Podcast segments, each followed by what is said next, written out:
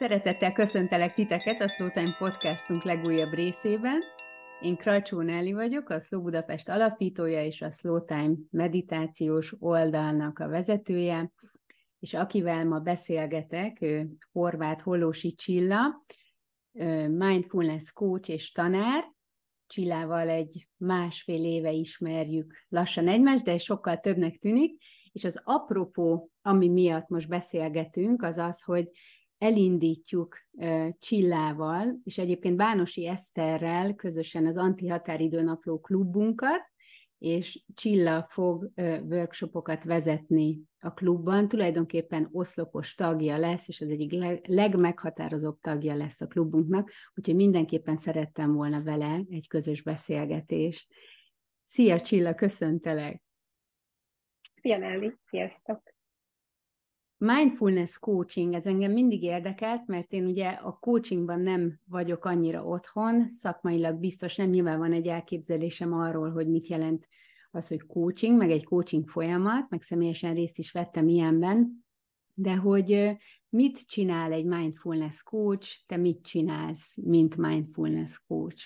Igazából a mindfulness coachingot azt én úgy úgy alakítottam ki, így az évek során a, a kliensekkel való munkában, hogy van az alap, az ugye a coaching munka, mert ott főként egy ilyen kérdés-válasz alappal dolgozunk, de vannak különböző coaching eszközök is, ö, célokat fogalmazunk meg, elakadásokon ö, dolgozunk együtt, és beszélgetünk hétről hétre, és a, a mindfulness része szerintem egyébként most már, már nagyon ö, eszenciális alapja lett ennek az egésznek. Ott alapmeditációkat is tanulok, és a stresszkezelésre egy nagyon nagy hangsúlyt fektetünk. Tehát a külső célokon kívül tulajdonképpen a belső célok fontossága is megjelenik, és ez mindenkinek más, mindenki mással érkezik, lehet ez türelmetlenség, vagy maga a stressz és az azzal való akár együttlét, vagy kezelése, vagy, vagy, vagy ez az elkerülés, amiben, amiben sokszor benne vagyunk. Lehet egy ilyen belső béke, keresés, nyugtalanság versus nyugalom, tehát hogy ezek szoktak így főként feljönni, és, és e felé visszük ilyenkor a, a coaching feladatokat is illetve ezeket az MBSR alapmeditációkat szoktuk igazából venni. Hát kivel, hogy van, akivel az elején már hosszabb meditációval kezdünk, mert van esetleg gyakorlata, van, akivel rövidebben, és akkor szépen alkalomról alkalomra mélyülünk.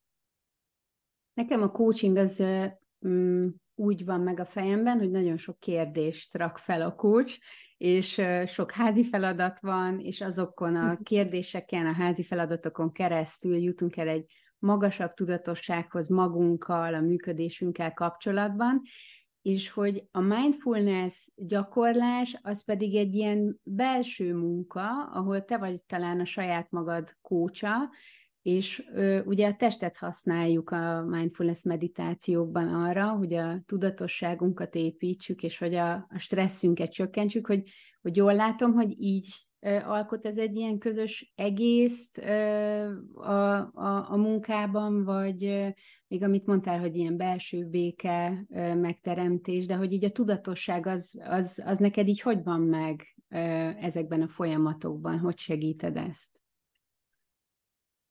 Tudatosság az nagyon, nagyon-nagyon fontos, és, és sokszor, sokszor azzal is fordulnak hozzám a kliensek, hogy, hogy egy tudatosabb, éberebb jelenlétet szeretnének elérni, mert hogy csak úgy elrohannak a napok, és, és így aztán ezt úgy szoktuk erősíteni. Egyrészt ezek a házi feladatok, amiket mondasz, itt a mindfulness vonalon a meditációk az úgymond házi feladatok, ahogy egy egyébként egy 8 hetes MBSR tréningnél is ugye fontos azért ez az elköteleződés, hogy, hogy ha teheted, akkor tedd meg azt, hogy minden nap gyakorolsz egy 20 perc, fél órát. Úgy itt is hasonló van. Tehát két alkalom között eltelik egy hét, és abban a 6-7 napban ott azért egy, egy erős javallat, hogy, hogy az éppen aktuális meditációt azt, azt gyakorolja a kliens, vagy hogyha nem, akkor, akkor a hétköznapok során próbálja meg bevinni ezt a mindfulness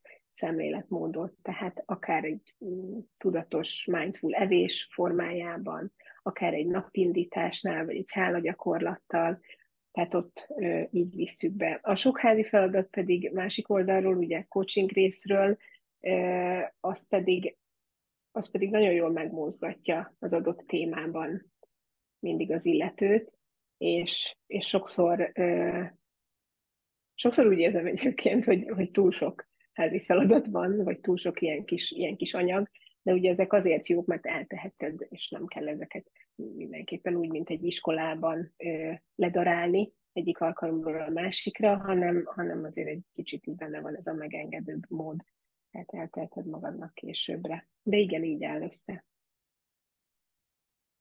Akkor ez csak az én fejemben van, hogy az emberek azért mennek ilyen szakemberekhez, hogy tudatosabbak legyenek? Talán lehet, hogy, hogy egy kicsit így távolabbról indítanak az emberek, hogy nem tudom, van egy karrier problémám, és akkor arra szeretnék megoldást, de hogy ugye ennek az alapja nyilvánvalóan, meg tényleg az alfája megállja az, hogy, hogy láss rá arra, hogy mit csinálsz, hogy hogyan döntesz, hogy milyen belső folyamataid vannak, ez van inkább, hogy ilyen konkrét dolgokkal megkeresnek, és akkor valahogy becsempészed azért ezt a mindful hozzáállást, és ezt a, ezt a belső munkát, és a testtel a munkát. Abszolút, ez van. Nagyon kevés az, amikor valaki így azzal jön, hogy, hogy én szeretnék tudatosabb lenni. Inkább, inkább nagyon pontos konkrétumokkal, akár magánéletbeli, akár karrierbeli, akár, akár akár így, így mentális egészség terén egészen konkrét dolgokkal jönnek, és ezt szoktuk kibontani az első alkalommal, ami mindig egy ilyen ingyenes alkalom, 60 percben ismerkedünk, és, és elmondja, hogy mivel jönne hozzám, én pedig elmondom, hogy ezzel jöhet-e, vagy esetleg érdemes lenne mondjuk pszichológus szakembert felkeresni, vagy mást, többször volt már olyan is egyébként, hogy, hogy pszichológussal is dolgozott együtt a kliens, és akkor mondtam, hogy hát kérdezze meg, hogy egy, akár egy ilyen mindfulness coaching belefére az ő folyamataiba, és akkor a szakember vagy azt mondja, hogy igen, vagy azt, hogy nem. És így a konkrétumok mentén indulunk el, mindig írunk egy ilyen témalistát, azokat egy kicsit kibontjuk, ezeket a konkrét témákat, és megnézzük, hogy most ez egy life coaching inkább, ahol így nagyon kocka módon haladunk, és, és tényleg ez a célmeghatározás van, és, és alkalomról alkalomra feladatok végzése és teljesítmény, vagy inkább egy sokkal lágyabb vonal, ami egyébként időben is hosszabb. Ez a mindfulness coaching, ez nem 60, hanem 75 perces, és akkor tényleg ott van kicsit több idő, meg tér arra, hogy, hogy a belső munkával is foglalkozzunk. És hogy látod egyébként, hogy az embereknek van türelme arra, hogy a lassabb, proaktív belső munkára időt szálljanak, energiát szálljanak, vagy inkább ez a konkrétumok, feladatok, tak, tak, tak, menjünk, csináljuk. Mert ugye ebben vagyunk benne a mindennapokban, ez a folyamatos tervezés, pipáljuk ki a feladatokat, hogyha elvégeztük, célokat meghatározunk, és hogy ez egy nagyon fontos működés, de hogy a mindfulness az ugye arra tud tanítani, hogy ezek mellett, vagy ezeket egy picit elengedve, vagy ezekre tudatosabban ránézve, hogyan tudunk kiegyensúlyozottabban működni, és hogy nem mindig agyból, fejből próbáljuk meghatározni azt, hogy mi a jó, hanem hogy egy kicsit így mélyebben figyeljük meg magunkat, és belső indítatásból döntsünk mondjuk, vagy határozzunk meg célokat, de hogy ez, ez egy hosszabb történet, mivel meg kell ismernünk magunkat, és ez egy, nem egy ilyen szépen felfele mutató nyíl, a saját tapasztalatom szerint sem, hanem egy nagyon hullámzó dolog, és akkor el tudjuk veszíteni a motivációt, és ezért meg hát olyan gyors a világ, hogy nagyon nehéz nagyon hosszú időre tervezni. Ugye azt látjuk mi is a Szló Budapestnél, hogy az emberek már csak így két hétre előre tudnak nagyjából biztonsággal tervezni, vagy egy hétre előre, hogy eh, neked mi a tapasztalatod ebben? Hogyha azt nézzük, hogy az emberek, ahogy ugye föltetted a kérdést, az emberek ilyenek, igen, tehát nagy átlagban én is ezt látom magam körül mindenhol, akár a családban, akár itt a, a főállásomban, a munkahelyemen, hogy hogy tek-tek-tek, hogy pipálni kell, hogy, hogy el kell végezni, hogy időpontok vannak, határidők vannak. Tehát, hogy így nagyon, nagyon felgyorsítjuk magunk körül. Még akkor is egyébként, ha éppen lehet, hogy nem kellene, de úgy, úgy, úgy átvettük ezt a, ezt a gyors ritmust. Viszont akik engem megtalálnak, ők már, már valahogy úgy találnak meg, gondolom így az Instagramos tartalmak, a lélektöltés tartalmak kapcsán, tudnak így ezzel az egésszel kicsit azonosulni, meg, meg kapcsolódni, és már úgy találnak meg, hogy, hogy igen, látom, hogy, hogy ez van az életemben, de ezen szeretnék változtatni, és érdekel az, hogy hogyan lehet mondjuk akár lassabban, tudatosabban, hogyan, hogyan tudok kapcsolódni ténylegesen magammal, az érzelmeimmel, a testemmel, a működésemmel, és ott azért így már elég erősen megjelenik az igény. Talán, aki találkozik a tartalmaimmal, azt, azt elkezd érdekelni, hogy nagyon mi az a mindfulness coaching, elolvas róla egy-két dolgot, és, és akkor érzi azt, vagy látja azt, hogy most neki erre van-e szüksége, vagy nem. Ugye említetted az oldaladat a lélektöltést, Instagramon látom azt, hogy ott vagy nagyon aktív, hm. és vannak ilyen havi kihívások, vagy amiket így meghatározol ott mindig az oldaladon, és sokat posztolsz, és tök jó kis közösség van ott, és, és ott te tényleg megosztod a személyes tapasztalataidat is.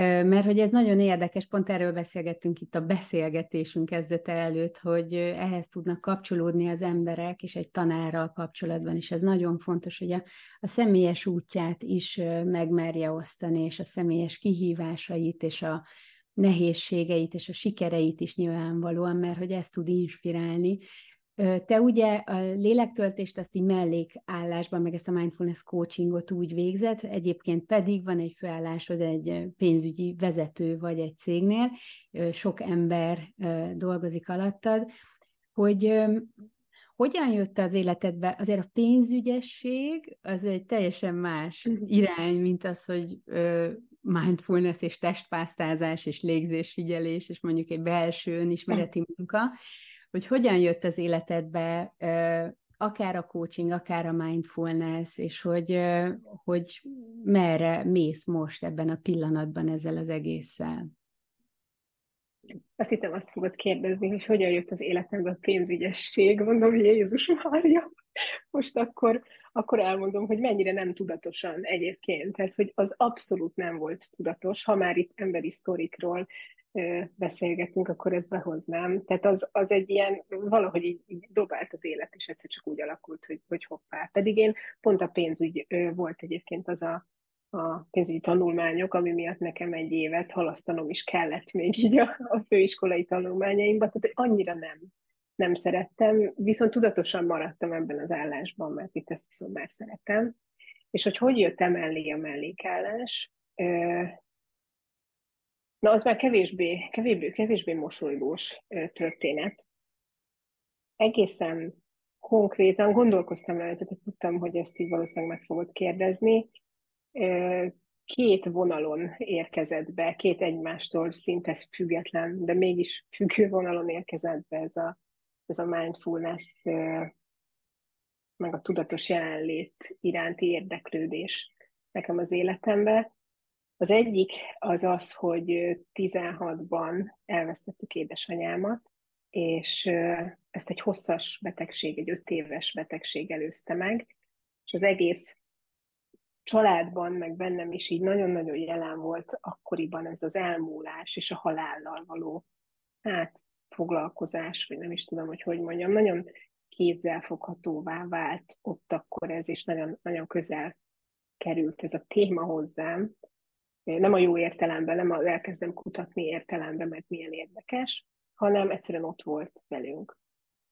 És sokat gondolkoztam ezen, és az egyik fő kérdés az az volt, és az, az foglalkoztatott, hogy mi van ott velünk a végén. És valahogy mindig oda lyukadtam vissza, és arra, arra jutottam, hogy talán egy valami az, az szinte biztos, hogy velünk van, és azok az a lelki állapota, hogy, az életünk nagy részét leéltük, illetve talán ebben benne vannak az emlékeink, az élményeink.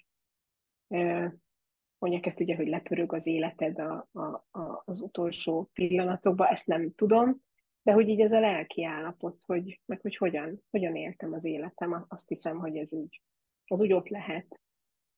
És elkezdtem azon gondolkozni, ugye jöttek, mentek ezek a gondolatok, és bejött az, hogy, hogy nekem milyen olyan élményeim vannak, amik talán, hogyha így idős leszek, akkor, akkor még akkor is meg lesznek, és eszembe jutnak, és bejönnek, és minden, ami, ami feljött, az, az most már tudom, hogy a tudatos jelenléttel kapcsolatos, akkor még ennek nem, nem tudtam így nevet adni, de, de ilyen, ilyen nagyon, tehát ilyen nagyon egyértelműen, nagyon élesen, tűpontos emlékek, akár ö, egy mezitlábas sétáról, vagy, vagy akár egy, egy, ö, egy erdőfürdőről, vagy egy, egy, egy napozásról, tehát ilyesmik jöttek be, és utána állt ez össze évekkel később, hogy hát igen, ez mind-mind a tudatos jelenlét volt, és hogy ezek milyen milyen fontos pillanatok, és mennyire jó lenne ebből minél többet megélni. És pont ezt veszi el tőlünk, ez az állandó rohanás, és ez az állandó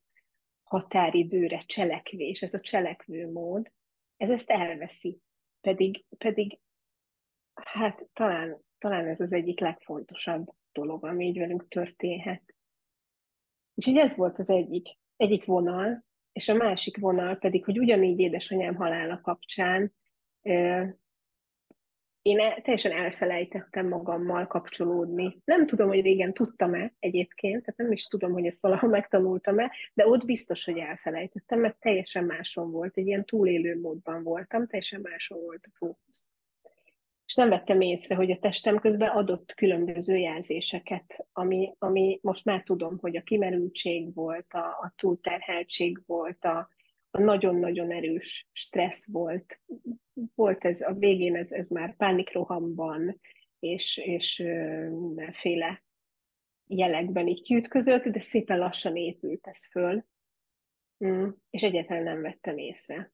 Viszont azt tudtam, hogy a pánikból elegem van, ez olyan 16 ban halt meg anya, az olyan 17-18 körül volt, hogy úgy, úgy, úgy úgy éreztem, hogy na jó, hát itt az ideje valamit csinálni, mert hogy, hogy hát ez most már így tartatatlan. Mm.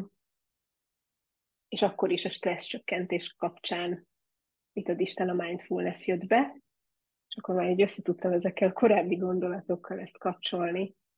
Elvégeztem egy 8 hetes MBSR tréninget, amit a mai napig egyébként tervezek újra elvégezni, egy ilyen alaptréninget, mert szerintem annak a felén nem voltam igazán úgy ott, hogy ahogy azt úgy elképzelem, de egy nagyon jó alapot adott, és egy nagyon jó induló gondolatokat adott, hogy, hogy meg egy érzést, hogy, hogy ó, ezzel jó lenne foglalkozni. És akkor ezt építettem éveken keresztül, ugye bejött a coaching is az életembe, a, ott már megvolt ez a, hát mi lenne, ha, ha adnék is ezzel másnak, és akkor összekötöttem a mindfulness-szel, hogy na jó, akkor mi lenne, hogyha mi lenne, hogyha úgy adnék, vagy akár csak tudnék inspirálni másokat, hogy, hogy ezeket a saját élményeket is beleviszem. Azt hiszem, így lehet. Így lehet ténylegesen kapcsolódni. Mm, köszi szépen ezeket, ezeket a megosztásokat, meg gondolatokat. Nekem akkor ez valahogy úgy állt össze, hogy beszéltél, hogy egyrészt fontos és hasznos a mindfulness abban, hogy ott legyünk a szép, a jó pillanatokban, hogy ezeket tudatosítsuk jobban, hogy ezekre jobban emlékezünk, hogy ne csak átrohanjunk egy, egy erdei séta élményén, vagy egy, nem tudom, egy jó beszélgetésen, hanem tényleg ott tudjunk lenni mindenféle szempontból. És, és a másik pedig akkor a stressz csökkentés. Ugye a, nem tudom, a spektrumnak így a két véglete, de közben meg az egész ott így együtt van, tehát nem szétválasztható az egyik a másikkal, mert ugye, hogyha sokat stresszelünk, az energiaszintben nagyon hamar megjelenik, fáradtabbak vagyunk, és amikor fáradtabbak vagyunk, és kevesebb az energiánk, akkor a pozitív érzelmek sem tudnak megjelenni sem, tehát nincs rá tér, mert ahhoz több energia kell, mint ahhoz, hogy mondjuk féljek, vagy szomorú legyek. Tehát a nehéz érzelmekhez egy ilyen alacsonyabb energiaszint kell. Ezért, hogyha valaki szeretne boldogabb lenni, mindenképpen foglalkozon a stressz csökkentéssel és a pihenéssel, mert hogy, hogy enélkül így, így nem sok esélyünk van ott, akkor az öröm az mondjuk arra hagyatkozik, vagy arra arra szorul összesen, hogy mondjuk megveszek valami jó ruhát, és akkor annak van egy pillanatnyi öröme, hogy megeszek egy finom valamit, de hogy úgy tartósan ez a pozitív hangulat megmaradjon, ahhoz, ahhoz azért belső munkára van szükség, mert tényleg, ahogy te is mondtad, a felgyorsult világ az nem segíti azt, hogy, hogy ezt így át tudjuk élni. Neked mi az, ami, hogy MBSR tréninget elvégeztél, és mi az, ami így így először is látható volt, vagy ami a legtöbb motivációt adta ott a kezdetekben arra, hogy gyakorolj mindfulness-t, hogy meditálj, és hogy azóta ez változott-e, bejött-e még bármi más? Ott az, hogy elkezdtem kapcsolódni a saját testemmel, tudatosan, és már-már egy kicsit tervezetten is én ott, ott amikor gyakoroltam, akkor, akkor leültem, hogy én most akkor gyakorlok, és akkor gyakoroltam, és észrevettem azt, hogy annál sokkal több feszültség és stressz van bennem, mint az elsőre én gondoltam. Tehát, hogy, hogy, hogy én egy testáztázást nem tudtam végigülni, ki is voltam ettől borulva, tehát hogy nem, vagyok, nem hiszem el, hogy erre nem vagyok képes, nem bírtam végigülni. Tehát egészen pontosan úgy voltam, hogy vezette a, a tanár a testtesztázást, a lábnál indultunk, és én a térdeknél már úgy voltam vele, hogy így elkezdtem, már így mozogtam, már, már fizikailag is, ezt nem hiszem el, hogy még csak a térdeknél vagyunk, és milyen sok van még hátra. Tehát többször is volt, hogy kimozdultam egyébként a meditációból, tehát mondom, jó, én felülök, most én járkálok egy kicsit, mert, mert ez nem megy. És ez nagyon érdekelt, hogy hogy lehet, hogy, hogy ennyi stressz és feszültség, főleg a feszültség, hogy, hogy tényleg ennyi van benne. És ezzel akartam igazán az elején foglalkozni, és nagyon megfogott az, hogy a testünket ilyen, ilyen aprólékosan is, meg ilyen, ilyen figyelmesen is meg lehet vizsgálni, hogy, hogy akár tényleg oda vihetem a fókuszt a tenyerem középpontjára, és megnézhetem, hogy mi van ott. És lehet, hogy semmi, és ez tök oké, de lehet, hogy van ott valami, és akkor jé, az mi, és azt vizsgáljuk meg, és oda be lehet hozni ezt a gyermeki kíváncsiságot, amit egyébként én nagyon szeretek, és, és egy nagyon, nagyon fontos része az életemnek. És utána pedig ugye bejött a fájdalom, itt a 8 hetes tréningben, hogy na, akkor vizsgáljuk meg azt, az pedig egészen döbbenetes volt, hogy hát volt, volt egy hátfájásom, ami még egyébként tavaly a nyári táborba is elő-előjött. Egy ponton, egy ponton, nincs ott semmi, de egy ponton ott valahogy, valahogy ott úgy, úgy meg tud jelenni a fájdalom, és nagyon érdekes volt ezzel ott együtt lenni, és megfigyelni azt, hogy jé, ha megfigyelem, azt, hogy akár ő, ő milyen, és, és köszönök neki, és úgy elfogadom, amennyire tudom, hogy ő ott van, akkor tényleg elkezd változni, és el, el is tud akár múlni. Ez egy ilyen, ne, nekem akkor ilyen csodaszámba menő felismerés volt. És utána ezzel gyakoroltam, és vártam, hogy legyen fájdalom, mert akkor, akkor most tudok gyakorolni, hogy, hogy valami fájjon. Ekkor persze nem jött, de jöttek különböző viszketések, csikizések, apró kellemetlenségek, és akkor gyakoroltam azokkal. De összességében ez igen, hogy a testünkkel való kapcsolódás, és hogy milyen érdekes, hogy, hogy sokszor ami kint, az van bent, és fordítva. Tehát, hogy ez olyan, olyan ezt úgy mindig mondjuk, meg olyan kicsit olyan bagatel dolognak tűnik, de nagyon igaz, főleg amikor itt saját magadon tapasztalod és érzékeled. Mm.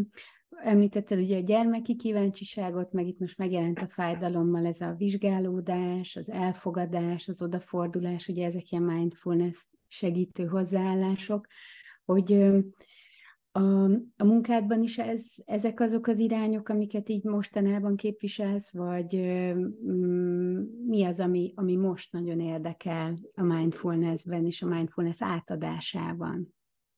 Most az érzelmek. az nagyon, az nagyon-nagyon. Egyébként, amit, amit képviselek, az, az, és gyakorlok, és tanulok a mai napig én magam is, tehát hogy, hogy itt nem én vagyok ennek a fő szószólója, de szeretem belevinni a munkámba, az az elfogadás és az ítélkezés mentesség. Pont azért, mert, mert azt látom magamon is, és a környezetemen is, hogy ez, ez nagyon sokszor nehezünkre esik.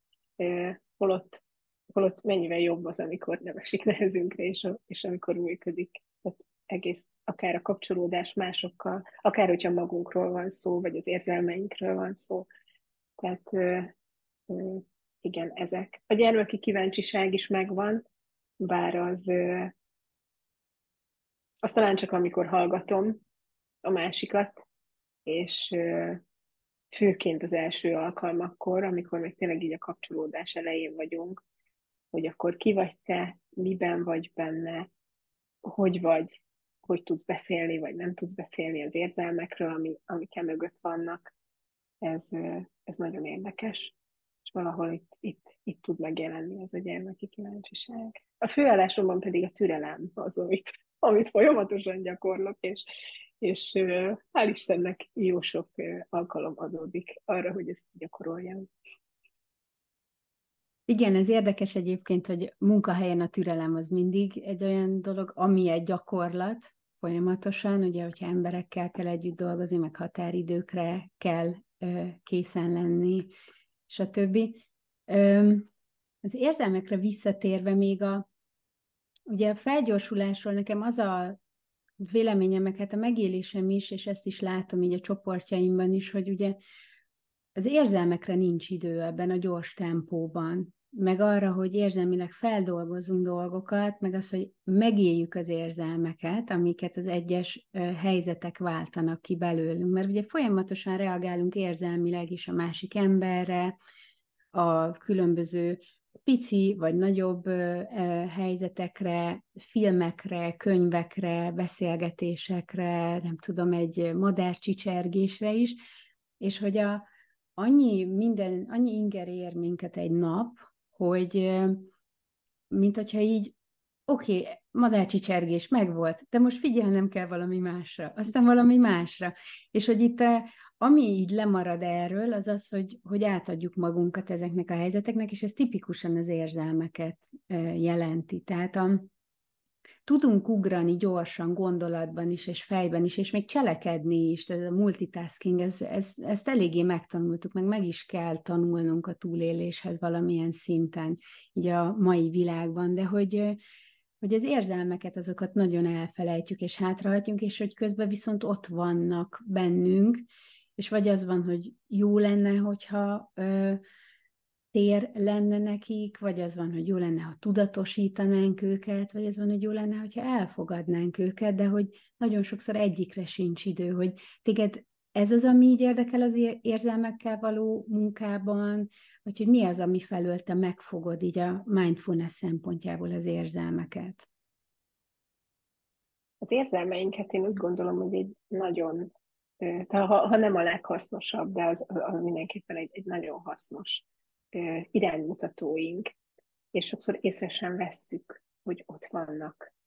Tehát ez szerintem, hogy, hogy észrevegyem, hogy, hogy most ez van itt, és hogy ez milyen, és ennek, ennek teret merjek adni, és teret tudjak adni. Szerintem ez az, ami most nekem a, a legfontosabb. Hát akár az is, hogy meg tudjam nevezni, mert, mert sokszor, sokszor nem is tudjuk megnevezni azt, amiben éppen vagyunk. De lehet, hogy ez így másodlagos. Eleve az, hogy észrevegyem, az, az szerintem az szerintem nagyon fontos. És akkor ezután jön az, hogy, hogy elfogadom, és, és, és amiket így felsoroltál, de, de sokszor így, igen, így, annyira rohanunk talán, meg annyira komfortossá vált, hogy, hogy sok érzelmet elnyomunk, hogy, hogy nem jut nekik egyáltalán tér. És ez nem jó, tehát egy annyira fontos iránymutatóink az érzelmek. Tehát ez egy ilyen szuper skill, amit, amit tulajdonképpen lehetne tovább fejleszteni is, és ehelyett nagyon sokan elnyomják, mert, mert csak nehézségeket okoz. Na de lehet, hogy azért okoz nehézséget, mert, mert arra próbál rámutatni, hogy itt dolgunk van, és hogy ezzel érdemes foglalkozni. Igen, meg ugye az érzelmek azok sokunk fejében, hogy kiszámíthatatlanok, hogy, és hogy emiatt félelmetesek lehetnek, hogy merre víz befolyásolja a döntéseimet kifejezetten céges helyzetben, nem szabad ugye, hogy érzelmek alapján döntsünk, ott tények. Hát ez a te pénzügyes munkádban biztos, hogy megjelenik, hogy, hogy ott a tények a fontosak, Igen. és hogy az érzelmek azok nem fontosak. Hogy ez megvan egyébként, ez a fajta ilyen hozzáállásod, vagy elvárás, akár magadban, akár úgy mm, ott a munkatársak körében? Meg. Igen, igen, megvan. Bár itt vezetőségi szinten én azt gondolom, hogy ezt egész jól lehozzuk, és sokszor inkább az érzelmeik mentén haladunk, mint, mint, a, mint a, a tények mentén, de persze, persze megvan.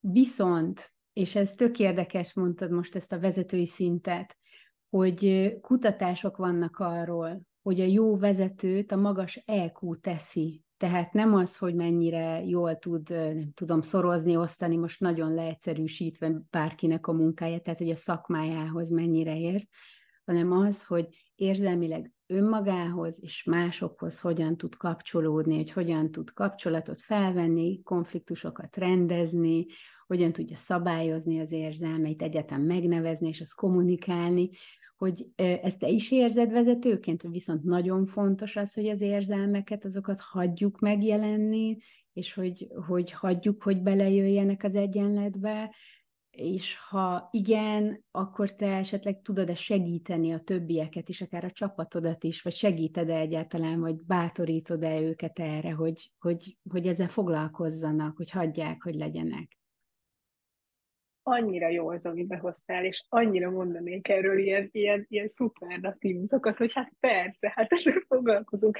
Az a helyzet, hogy az az igazság, hogy itt nem foglalkozunk vele, itt főként elektronikai termékeket árulunk, tehát ebből talán lehet arra következtetni, hogy itt kizárólag fiatal férfiakkal vagyok körülvéve, akik pontosan azon a vonalon vannak inkább rajta, hogy ezeket el kell nyomni, és hogy, és hogy a, tények és a száraz dolgok, tehát hogy, hogy akár még vezetőségen belül is van, van, van ilyen is, meg olyan is szerencsére. Mm, magamon nagyon érzem, és magamról tudom, és tudom azt, hogy a korábbi években, amikor ezzel nem foglalkoztam, az mennyire rányújt egyébként a bélyegét a, a kollégáimmal való kapcsolatomra is amit itt, itt az egyik csoportodban, hova járok, ott, ott, ott mondta egy másik résztvevő, hogy sokszor félnek tőle a kollégái, és hogy ez, ez milyen érdekes, hogy nekem is volt ilyen. Lehet, hogy még most is van, csak már nem merik ezt sem mondani, ezt nem tudom, de merem remélni, hogy, hogy már ilyen nincsen, vagy nincs annyira. De igen, igen, tehát amikor, amikor sok a nehéz érzelem, akár egy vezetőnél, és azt nem tudja nem tudja úgy kikommunikálni, hogy, hogy az, az, az tiszta legyen, átlátható legyen, hanem akár el, megpróbálja mondjuk elfolytani, és akkor csak a ráncos homlok látszik, meg az ingerült válasz látszik, az úgy azért, azért nagyon meg tudja nehezíteni a, a többiek dolgát is. Ugyanakkor, hogyha ha ki tudom kommunikálni azt, hogy most nekem nehéz, mert határidőre dolgozom, és most nem tudok neked segíteni csak egy-két óra múlva, akkor azt viszont elfogadja, és jön egy-két óra múlva. Amiben látom, hogy, hogy talán érzik a kollégáim is a változást, hogy annak ellenére, hogy itt ilyen tényleg ilyen 20-as, 30-as éveikben levő ö, ö, férfiakról van szó, annak ellenére többen vannak, akik négy szem közti megkeresnek, és tanácsot kérnek, akár érzelmekkel, akár, akár így az élet dolgaival kapcsolatban, és ezek, ezek tök fontos és jó kapcsolódások. És itt örülök, hogy házon belül is egy kicsit ilyenkor kiléphetek ebből a pénzügyes szerepből. Igen, ez jutott eszembe, hogy gondolom, hogy ennek nagyon örülsz, hogy akkor lehet ezzel foglalkozni. Aha, igen. Igen, és egyébként uh, tartok ugye céges tréningeket is, és ott is uh, elkezdték már egyre többen mondani azt, hogy az érzelmi intelligenciával elkezdtek foglalkozni céges szinten. És hogy uh, ez nekem azt mutatja, hogy, hogy ki, megkerülhetetlen téma, akár munkahelyen, de otthon is. Tehát, hogy nem lehet külön választani ezt, hogy én én otthon kimutatom az érzelmeimet, a munkahelyen pedig nem, mert hogy nagyon nagy lesz a, a, a szakadék a kettő között, és hogy ugyanúgy a céges környezetben is van helye annak, hogy kommunikáljuk azt, hogy ez most mit okoz bennem, hogy mondjuk beül mellém egy kolléga, aki majd nem felrobban, és akkor az én napomnak is tulajdonképpen, vagy az, annak az egy órának, amit együtt töltünk, az ott egy elég ilyen feszült, feszült állapot lesz aztán bennem is, hiszen érezzük egymás érzelmeit. Tehát nem lehet az, hogy ott van valaki, aki haragos, és én így rám így nincs hatással. Tehát, hogy akármennyire is néha szeretnénk, ugye egy csomószor erre törekszünk szerintem, hogy kizárni, kizárni a külvilágot, kizárni másokat, a BKV-n is egyébként, a vonaton is, és a Open Office-ban is, tehát az irodákban is, de hogy talán a, a tudatosításnak és az elfogadásnak az első lépés az, hogy elfogadod azt, hogy ez nem lehetséges, hiszen, hiszen emberként hatással vagyunk folyamatosan egymásra, és ez segíti ugye az evolúciót. Így tudunk együttműködni, így tudunk egymásra ráhangolódni, tehát hogy enélkül nem is lennénk itt, hogyha az elődeink nem rendelkeztek volna ezzel a képesség, és megpróbálták volna ugye kizárni az érzelmeket. Úgyhogy ez egy nagyon érdekes dolog, és hát ugye érzelmekkel kapcsolatban még a sebezhetőség, és akkor ez talán így visszacsatol arra, amivel kezdtük, hogy ugye vagy hát így a lélektöltés oldaladdal kapcsolatban is mondtam, hogy a személyes sztorit is megosztasz folyamatosan, és a bemutatkozásodban is vannak egészen személyes részletek is, ami egyébként nagyon sokszor nincs egy szakembernél, mert csak a, a szakmai önéletrajz van hm. ott, hogy ezt végeztem, azt végeztem, és hogy mennyire jó szakember vagyok, vagy mennyit tudok már, de hogy hogy az érzelmek a sebezhetőséget is erőteljesen behozzák, és talán ezért is félünk tőlük, mert hogy sebezhetővé válunk, talán így a fejünkben azt gondoljuk, hogyha ha kommunikáljuk azt, hogy, hogy hogyan vagyunk.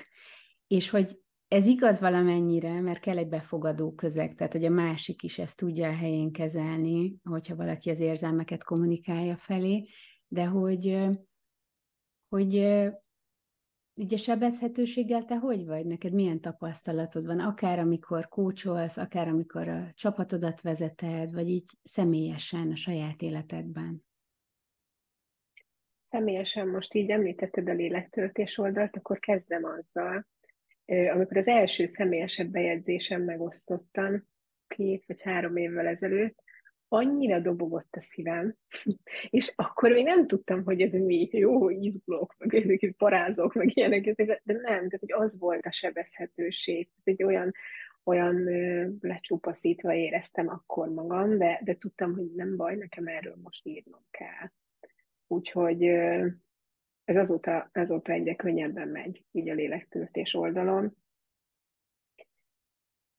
A sebezhetőség az, az mindig mindig egy nehéz. Igazából talán attól függ nálam, hogy, hogy éppen hogy vagyok, mert ugye nem így vagyunk, egy ilyen egyenes vonalon működünk, hanem, hanem vannak hullámhegyek, meg völgyek, és van, amikor érzékenyebb vagyok, és nehezebben tűröm a sebezhetőség gondolatát is, és, és próbálok így neki minél inkább eltávolodni és ellenállni.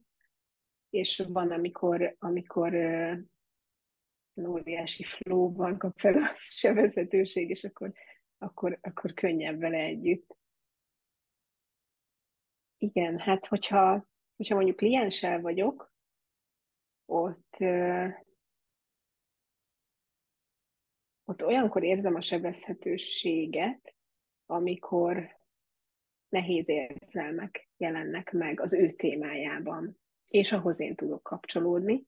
Tehát, hogyha olyan érzelmekkel, olyan sztorival dolgozunk, vagy, vagy éppen az van előtérben, amihez nekem is van személyes kapcsolódásom, akkor az mindig egy kicsit meg is ijedek. Tehát, hogy ott, ott az egy óriási zsonglőr mutatvány, hogy, hogy ott is legyek, támaszt is nyújtsak, hogyha neki arra szüksége van, közben egy kicsit adjak is magamból, hogy, hogy, hogy, hogy tudjon ő is kapcsolódni azzal, hogy igen, nem vagyok egyedül, kicsit legyek pártatlan is, kicsit legyek kívülálló, de mégis legyek belülálló, tehát ez így, ez így mindig, és, és ebben szoktam érezni, ebben a zsonglőrködésben a sebezhetőséget, amikor egyszerre több dolgot lenne jó lehozni, akkor ott, ott ott sokszor megjelenik szerintem, és ez itt a főállásomban is. Tehát amikor, amikor egyszer, ez a kicsit talán multitasking, bár, bár igyekszem arról, bár nagyon, tehát so, sokszor biztos, hogy hasznos, de inkább, inkább haszontalan, mint hasznos szerintem. Igyekszem róla lecsatlakozni. Hmm. És hogyha már túl sok multitasking van, az igyekezetem ellenére is, akkor, akkor az is sebezhetővé tesz. Több helyen tud ugye így megrogyni a rendszer. Hmm. Igen, nehéz csak így magánszemélyként, tehát személyesen is a sebezhetőséget felvállalni, meg hát szakemberként is, amikor éppen valaki megosztja az ő nehézségét. De egyébként nekem tapasztalatom az, hogy nagyon megnyitja mindenkinek így a szívét, és a sokkal nagyobb biztonságot teremt az, hogyha szakemberként látják rajtunk azt, hogy sebezhetőek vagyunk, és hogy tökéletlenek, és hogy ezt így meg is osztjuk. És, és ez egy ilyen nagyon fontos része lehet a kapcsolódásnak, vagy legalábbis az én tapasztalatom szerint, bár tényleg néha nehéz. Úgyhogy ezt is, ezt is adom. Ugye emberivé tesz. És ez nagyon fontos, főleg egy ilyen szakmában, amit mondjuk, mondjuk mi csinálunk, ahol, ahol nagyon fontos az, hogy kapcsolódjunk másokkal, magamnak nem tudok mindfulness coachingot tartani, ott fontos, hogy, hogy emberivé tegyen, és, és, és kijöjjünk abból, hogy ebből sokszor ilyen robotpilóta, vagy robotüzemmódból. Uh, igen. Azért is akartam ebbe az irányba is menni így a beszélgetése, egy érzelmek, sebezhetőség, mert ugye az Antihatáridőnapló klubunk, ami ugye a Szló Budapest antihatáridő naplójához kapcsolódik, ugye jön megint ki a 2024-es naptárunk, 12 témával, ugye 12 havi témával, és hogy az Antihatáridő Napló Klub az igazából ezeknek a témáknak a mélyítését fogja elősegíteni, ez egy olyan klub, ahová havidíjas tagságot vagy éves tagságot lehet váltani, és ahol minden hónapban Csillával lesz egy hónapkezdő workshop, ami az antihatáridőnapló adott havi témáját így elindítja bennünk, és mélyebbre viszi, és rögtön ugye a januári témája az antihatáridőnaplónak az az étkezés, ugye slow food, most visszahozzuk az antihatár időnaplóba a slow mozgalomnak a, az irányait, ezt az ikonikus, tehát visszamegyünk az alapokhoz, és hát a slow fooddal indult az egész slow mozgalom a 80-as évek végén, és ezt meg lehet fogni többféle oldalról is, vagy több oldalról is. Én ezen sokat gondolkodtam, hogy hogyan lesz ez gyakorlatias is, de hogyan lesz ez azért Slow Budapestes is, ami azt jelenti, hogy hogy a tudatosságunkat, az önismeretet is mélyíti, segíti. És Csillának a workshopjai, a hónapkezdő workshopjai, azok e, ilyen szellemben lesznek összerakva, hogy nézzünk például a mögé, és ez lesz a januári workshopunknak a témája, hogy milyen érzelmek vannak jelen, amikor eszünk, hogy milyen viszonyunk van az étkezéssel, hogy milyen gondolatok azok, amelyek megjelennek az étkezés kapcsán, milyen tendenciákat látunk magunkba, mi az, hogy intuitív étkezés, hogy étvágy versus éjség, és hogy az étkezéssel kapcsolatban ugye lehet a recepteket és a kalóriaszámlálást is így meghonosítani az életünkbe, ugyanakkor én mindig is fontosnak tartottam azt, hogy kicsit itt is lépjünk hátrébb, és az nagy egészet próbáljuk megvizsgálni, hogy én hogy vagyok ezzel az egész témával, mert különben lehet recepteket megosztani, meg lehet, nem tudom,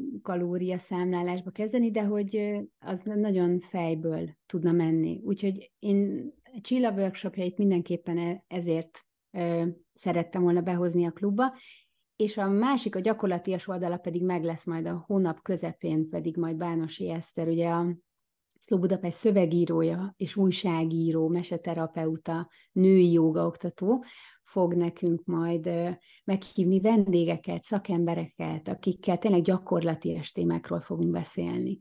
És akkor még lesz nagyon sok más az Antiateridő Napló Klubban, erről majd szerintem egy külön podcastot fogunk felvenni, így hármunkkal, Csilla, Eszter meg én.